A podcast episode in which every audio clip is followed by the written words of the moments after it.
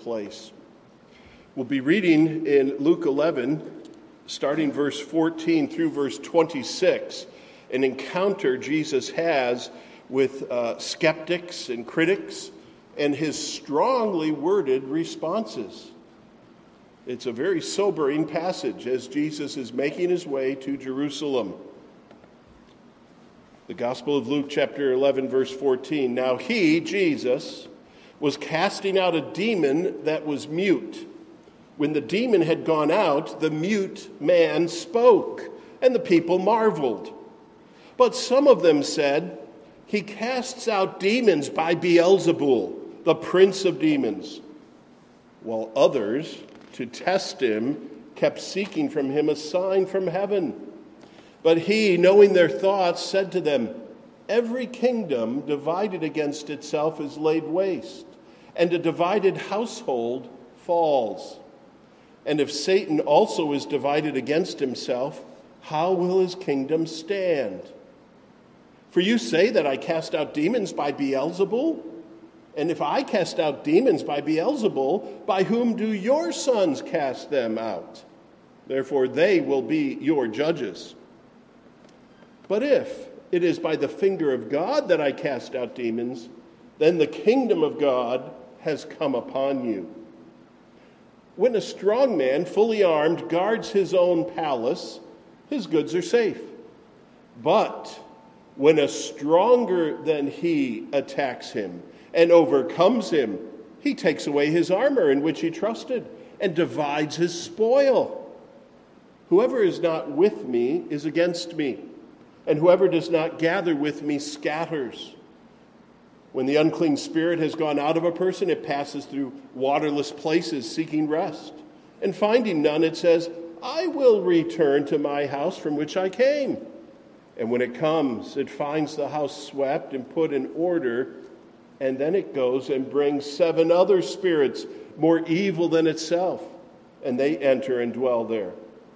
And the last state of that person is worse than the first. Thus far, we read in God's good and holy word. May He bless it to all who hear, believe, and obey. Amen. Amen. Jesus is bringing good news of the kingdom. He's drawing near with hope and help, and people are reacting differently to that. He's not only preaching the kingdom of God as it is near, but he's doing miraculous, powerful signs to confirm his message.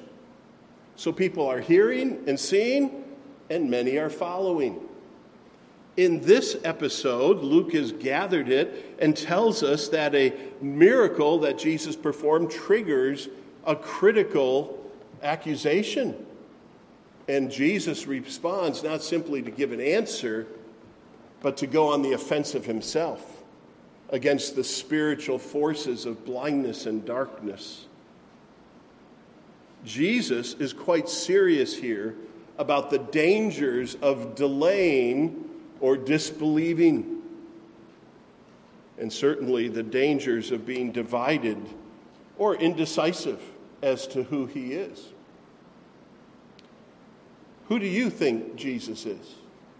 As you encounter story after story from the Bible, as you encounter Christian after Christian, whether in your youth or even today, do you see who Jesus is and what he is doing by his power? And what do you do in response? Does your response to Jesus fall short? It's possible. That's the tension of this passage. What do I make of Jesus when he tells me this good news and he shows me his power? The sermon title is Kingdom Contentions because the word contention has to do with argument and decision and, and, and grappling with opinions. Yes, the word contention can even mean a heated disagreement. It has a negative overtone, not just academic debating contentions, but a point firmly made with unction. The word contention comes from the Latin to strive with. And you know what? Although we have a very contentious culture, I don't think our culture is really striving with truth and reality as it should. We're striving with opinions and posturing. May the truth of who Jesus is, the truth of God's Word, clarify our thinking today so that we can perceive aright the presence of the kingdom of God in this place. As we look at the first section here, verses 14 to 19, the first half of our passage, we see all these contentions being laid out, and we see Jesus replying to them. And uh, we look at particularly two forms of attack against Jesus. And I've given them names, uh, not, to, not just to nickname them or ridicule them, but trying to give some accuracy. We have first the ditherers and then the accusers. There's the word for today, dither. Boys and girls, you probably haven't heard that. Dither dally or dither. It's someone who can't make a decision. And Jesus encounters these ditherers. They are passively contentious. And you certainly know the type, for they fill our culture. It's, it's really a faux pas in our culture to be openly aggressive and contentious. Don't want that. But when people are passively aggressive or ditherers, that's also a concern. So, what do we have happening here? Jesus heals a man who was mute, unable to speak because of demonic possession. And when Jesus casts out the demon, the man is able to speak. What does he say? Well, he testifies, Oh, oh, thank you. The demon is gone. Praise God. Thank you, Jesus. And interestingly enough, no one questions whether the demon was exorcised and is gone. That's, that's a, a point that everyone concedes here. Everybody marvels. Wow, look at that. A healing took place. But you know what? People aren't sure how it happened. And then we have some ditherers, and then some people have an idea how it happened and they make accusations. We'll get to them in a minute. These ditherers may marvel but they do not properly acknowledge Jesus or his power. Indeed, as one commentator said, these quiet ditherers slander Jesus by their indifference. Have you ever shared news with someone and you know they're not listening or they don't get it because they don't react? Oh, hey, by the way, I just, I just uh, got a promotion at work and a million dollar bonus. Okay, how are you feeling? You know, people don't react with your news. You know, they're not listening, they're not judging. It's inappropriate, their response. Here, Jesus pushes back demonic powers, frees a child, probably an Israelite, uh, from that captivity. Everyone's celebrating, but some are kind of saying, well, I don't know. I don't know. What else do they say? as Luke records it so carefully for us. Um, uh, people marveled, but some of them said he casts out demons by Beelzebub. We'll get to them in a minute. Uh, but others,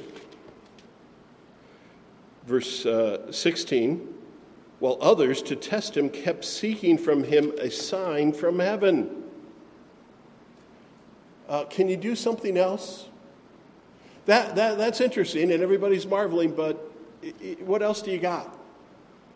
Their indifference and indecision is really a, a, a, cordial mask for their disbelief. They don't see Jesus as credible. They seek a sign, even though they've already had many signs. And this one in their midst. Most likely the people present knew that man, that locale. It reflects sheer unbelief and these ditherers uh, antagonize the Lord Jesus Christ. He will speak to them even as he speaks to the accusers. The second group here uh, that speak very bluntly when Jesus performs this healing, some of them said he casts out demons. Oh, we saw that, but he does it by Beelzebul. He's in cahoots with the devil. This is an allegation that Jesus is in allegiance with the devil. The only way you were able to command those demons is because you're part of that system, that dark kingdom. Beelzebul, a Bible name, it's, it's followed into American culture and literature in many ways, goes back to the pagan god Baal, Baal, and the Hebrew word for excrement. So we politely say Beelzebul means Lord of the flies, but the flies are there because of the excrement. It's bad. It's a horrible title. It's the worst title for this demon, and it would also be applied to the devil himself. Peter Jeffery, in his commentary, says, applied to Jesus, this title is not merely derogatory, but the worst sort of insult possible, a real blasphemy. Saying to Jesus, You're doing that by the power of the devil, the complete opposite to the reality. How does Jesus handle that? We'll see. He grabs it head on. But you see, these accusers, they've come right out and say, We see what you did, but we think you've done it through underhanded means and through evil powers. They're calling good evil. It's the heart of blasphemy. There are people in the world that see Jesus, see Christianity, and, and refer to it in the worst of terms, the opposite of what the reality is. Jesus does reply to these contentions. He takes them up, he shrinks not. Verse 17, but he, knowing their thoughts, he said to them, He's going to speak and he's going to speak truth and use logic. He says, Every kingdom divided against itself is laid waste, and a household divided falls. You see, if in a household, if in a group or an organization, in, in a structure, you have opposing forces, its unity is threatened. Why do we see houses collapse in an earthquake? Well, they're not used to gravity pushing back. Many structures are built to stand this way or to handle sway. Modern architecture does so much if it knows of the dangers and potential forces. But in many remote areas, such as we've seen in Morocco, a, a house wasn't built to withstand opposing forces from multiple directions, and the house collapses. Jesus is saying something very similar here. If the members of a household, the members of an organization are at odds with one another, the unity is lost and its survival is not long. Like any proverb, this has truth for many applications. Jesus here says, Look, if the devil is fighting the devil, what, what's going on there? That is going to be the end. That's not going to promote his cause, it's going to undermine his cause.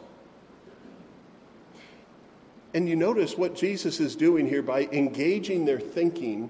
He's not simply telling them, uh, no, that's not the way it is. He's going after their thinking. He wants to expose their thinking. He's not, as one person says, assuaging the crowd, he's taking them on. You want to make some accusations? Let me look at your position and take it apart. So Jesus gives this profound statement on a household divided cannot stand. How can Satan's minions be cast out by Satan's power? Ralph Davis, uh, commentator from the South, says it pretty plainly. He says, Satan is evil, but he's not a moron. Why would he attack himself? That's what Jesus is throwing back at them. The idea that Satan was working through Jesus to undermine his own work, that's absurd. And so Jesus says that. You're logically contradicting yourself. You're not making sense. You, you have questions about me, but you have no place to stand with that argument. And then there's a further argument that Jesus makes as he speaks to them. Verse 19 And if I cast out demons by Beelzebub, By whom do your sons cast them out? Therefore, they will be your judges. Not only are you self contradictory, you're hypocritical given the fact that others in your organization, Jewish people, your sons, other itinerant Jewish exorcists, are doing the same thing I'm doing. Are they using the devil's power? Is that what you're saying, or are you being hypocritical? It's a further rebuke to the thinking and the inconsistency of those who wanted to deny Jesus his honor and glory. So, who are these sons? Well, there is an episode in the book of Acts that identifies certain Jewish itinerant exorcists. I can tell you it in brief. Acts chapter 19, um, which Luke also penned, he describes this event. Then some of the itinerant Jewish exorcists undertook to invoke the name of the Lord Jesus over those who had evil spirits, saying, I adjure you by Jesus, whom Paul proclaims. Seven sons of a Jewish high priest named Sceva were doing this. But the evil spirit answered them, Jesus I know, and Paul I recognize, but who are you? And the man in whom was the evil spirit leapt upon them, mastered all of them, and overpowered them, so that they fled out of that house naked and wounded, those itinerant Jewish exorcists. And this became known to all the residents of Ephesus, both Jews and Greeks, and fear fell upon them all, and the name of the Lord was extolled. An example from Acts 19. In the ancient world, people knew the reality of demons. Jesus acknowledges the reality of evil and demons. They had seen this exorcism. They said, You're doing it by the devil. Jesus says, Well, who do you try to do it by? You see, there was a bias and a sinful unwillingness to assess Jesus on his own merits. And this bias of unbelief is attacked by Jesus. And Jesus goes further, not just trying to uh, uh, unveil their contentions as false, but he goes on to speak of him and his kingdom as supreme. Our second heading this morning is kingdom supremacy.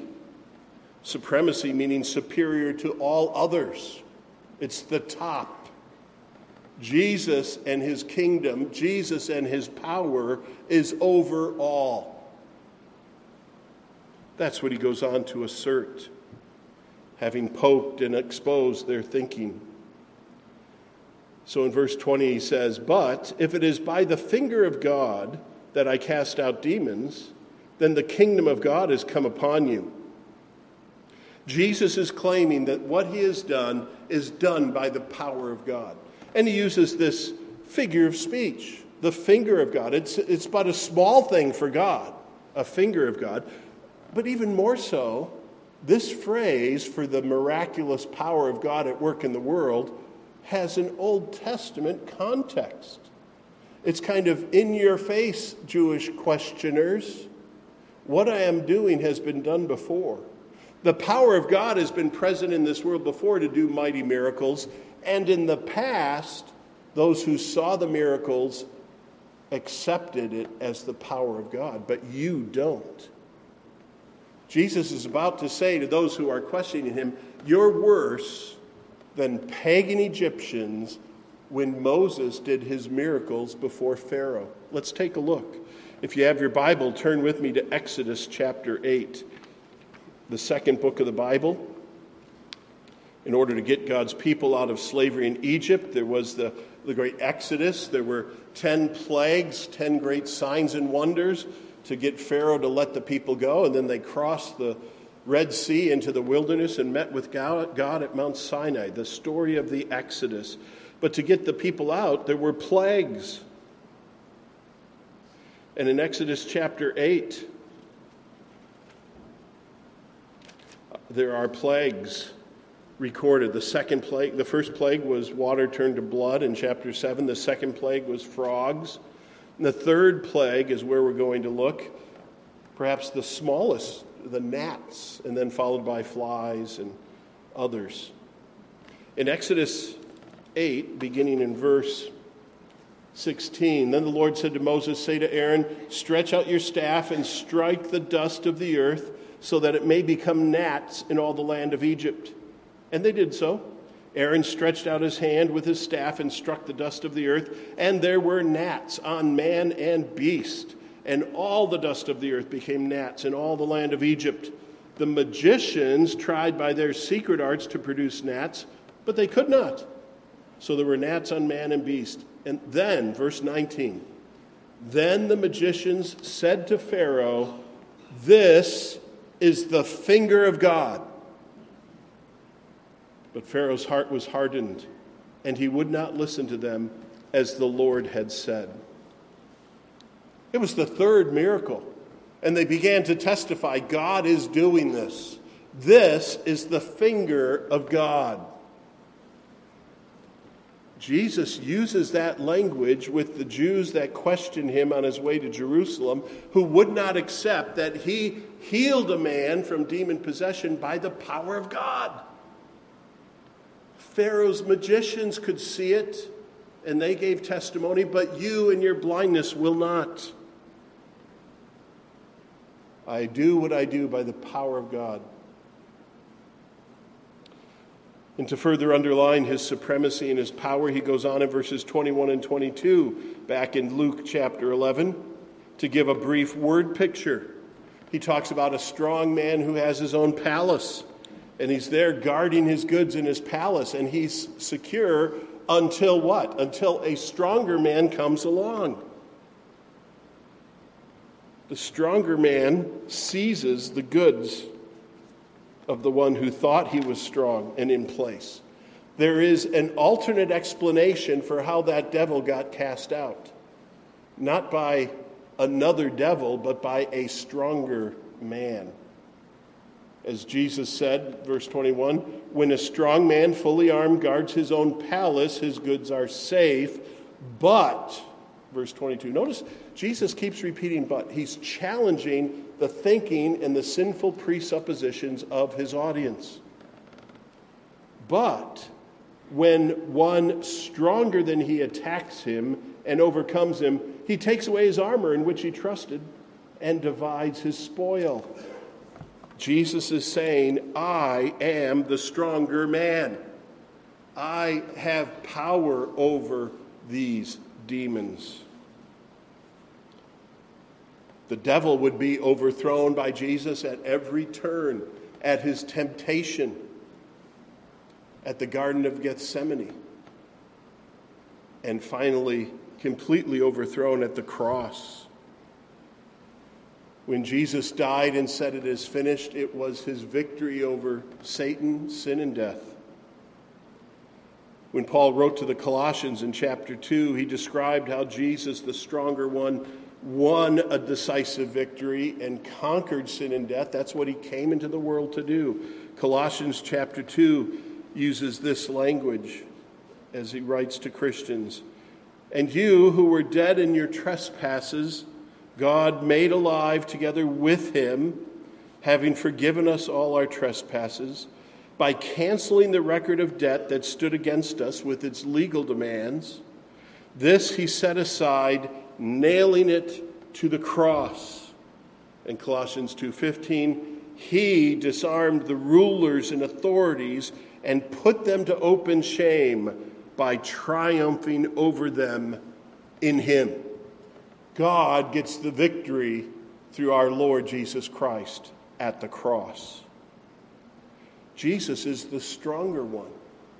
He is never defeated even when in the hands of Pilate and Herod during Holy Week, he is successfully accomplishing the mission. They think they've won. The critics who are dismissive of Jesus or who dither and delay deciding anything about Jesus, they think they're safe. But Jesus has said, Your thinking is wrong and I'm going nowhere. I am here as the stronger one. Indeed, what does Jesus say here as he unfolds the further aspects of this argument? Verse 20 He said, If it is by the finger of God that I cast out demons, then the kingdom of God has come upon you. Jesus says, I, am doing this. I'm here as the stronger one, the powerful one, and I am bringing the kingdom, and the kingdom is here now. That has both good news and bad news. Let's unpack it very briefly.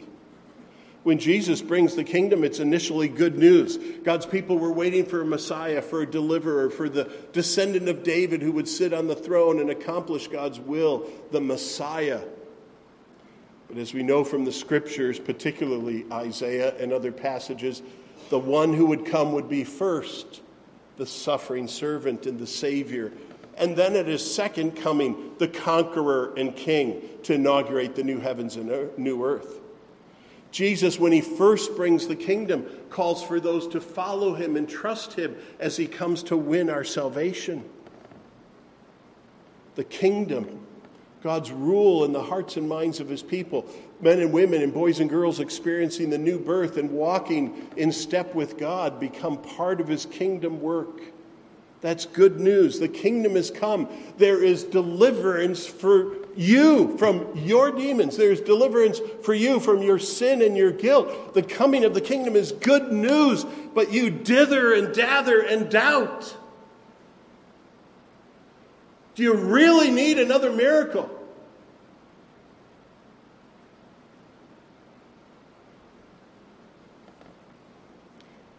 My friends, we see Jesus, it, not with any sinful connotation, he's had enough. And he speaks bluntly, and sometimes we don't let that voice be heard. He says, I am who I am, and I'm here. And I've done what I've done by the power of God. The kingdom is here. And that can be good news for you, or it can be bad news. To refuse the king, to refuse the Messiah, is to reject the God who sent him. How many times did Jesus say to the Jewish leaders who, who kept riding the fence and deriding the teachings of Jesus, If you knew Moses, you would know who I am. If you really knew the scriptures, you'd be on board and you'd be welcoming me.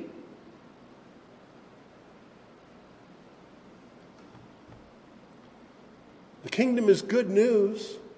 The very previous passage, verse 13, right before where we started, Jesus was talking about how, God as a father is so much better than human fathers. He says he's ready to give the Holy Spirit to those who ask him. God is ready to forgive you and adopt you and put his spirit upon you. The kingdom is at hand. But you guys keep dithering and dathering, doubting and accusing and blaspheming, and those days will end. Jesus said further a couple of things that uh, are potent here as our text in Luke chapter 11 continues. Verse 23 Whoever is not with me is against me. That's a declarative. Many times Jesus has said, Follow me. Come unto me, all ye who are weary and heavy laden, and I will give you rest. Jesus is saying, Look, you're either with me or you're not.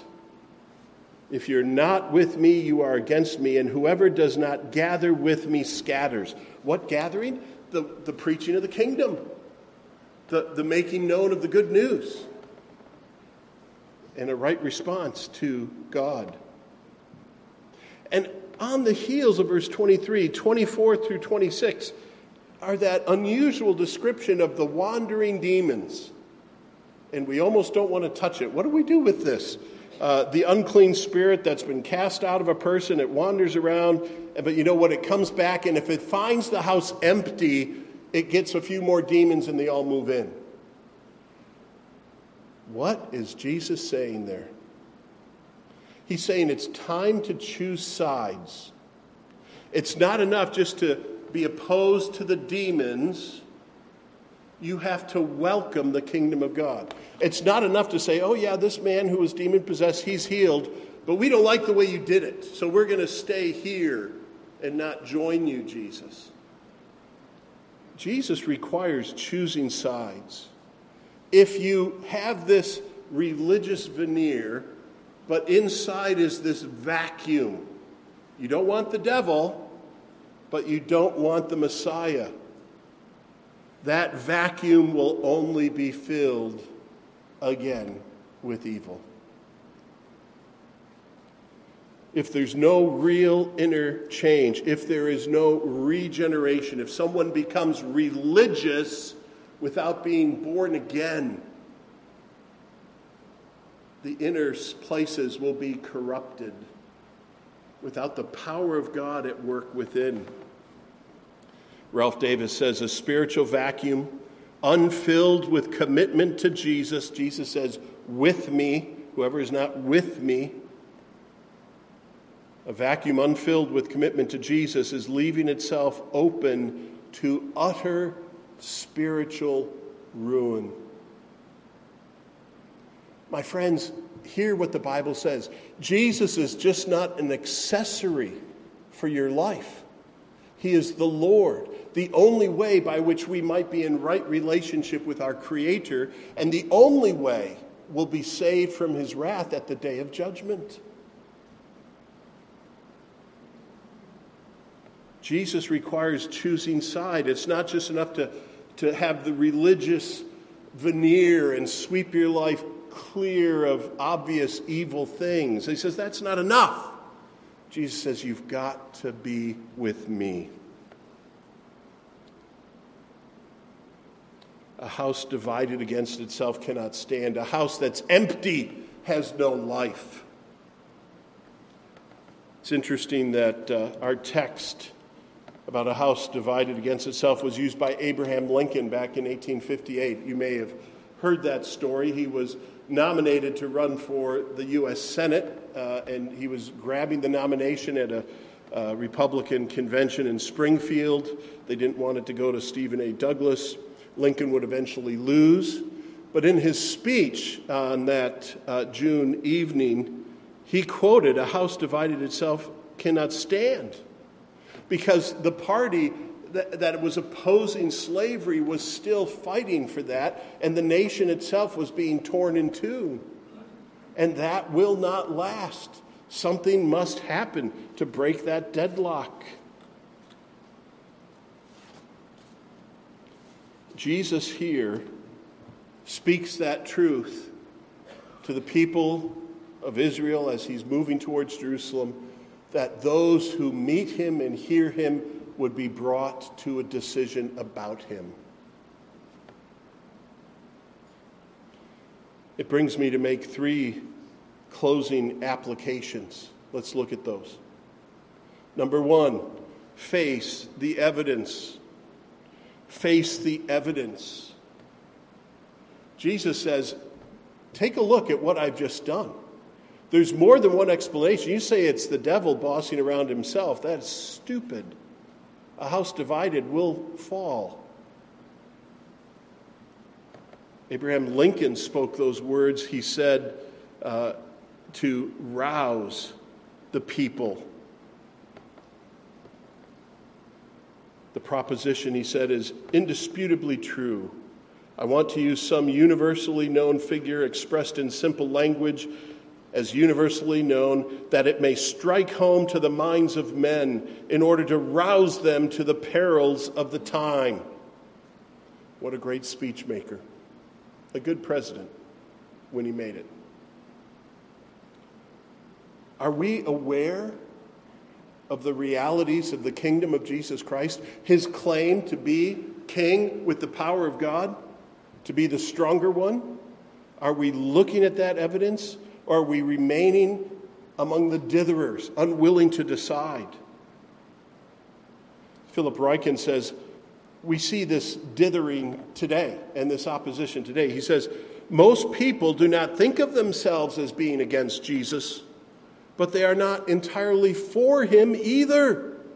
They're willing to admire Jesus from a distance as long as he does not make too many demands upon their obedience. Jesus is not pleased when we dither, when he has made it clear.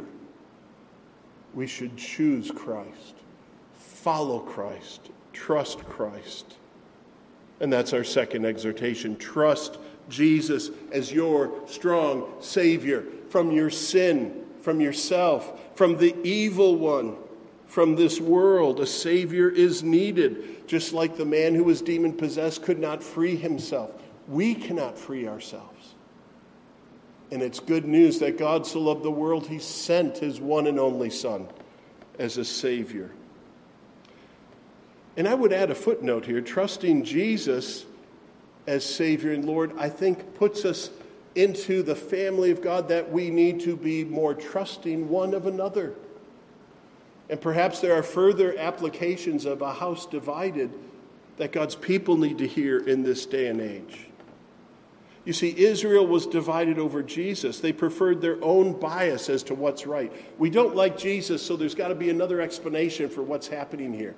Christians today are saying, I have suspicions about that Christian, so I've got to pitch my own ideas. And we can become unduly critical of other believers and contribute to a divided house. Trusting Jesus requires us to at least have a default position of trusting and respecting other believers, other disciples of Jesus. And oh, how careful we need to be lest we miss the work of God in our day. And the final exhortation comes from what Jesus said when he said, Whoever does not gather with me scatters. We need to serve. We need to gather with Jesus. If we've come to him, we believe in him, we're decisive, then we serve. And we gather with him. There should be no divisions among us, but we should be of the same mind and the same goals. We gather here at church not just to be happy in Jesus, but to honor and serve Jesus, to be equipped to go forward to make him known.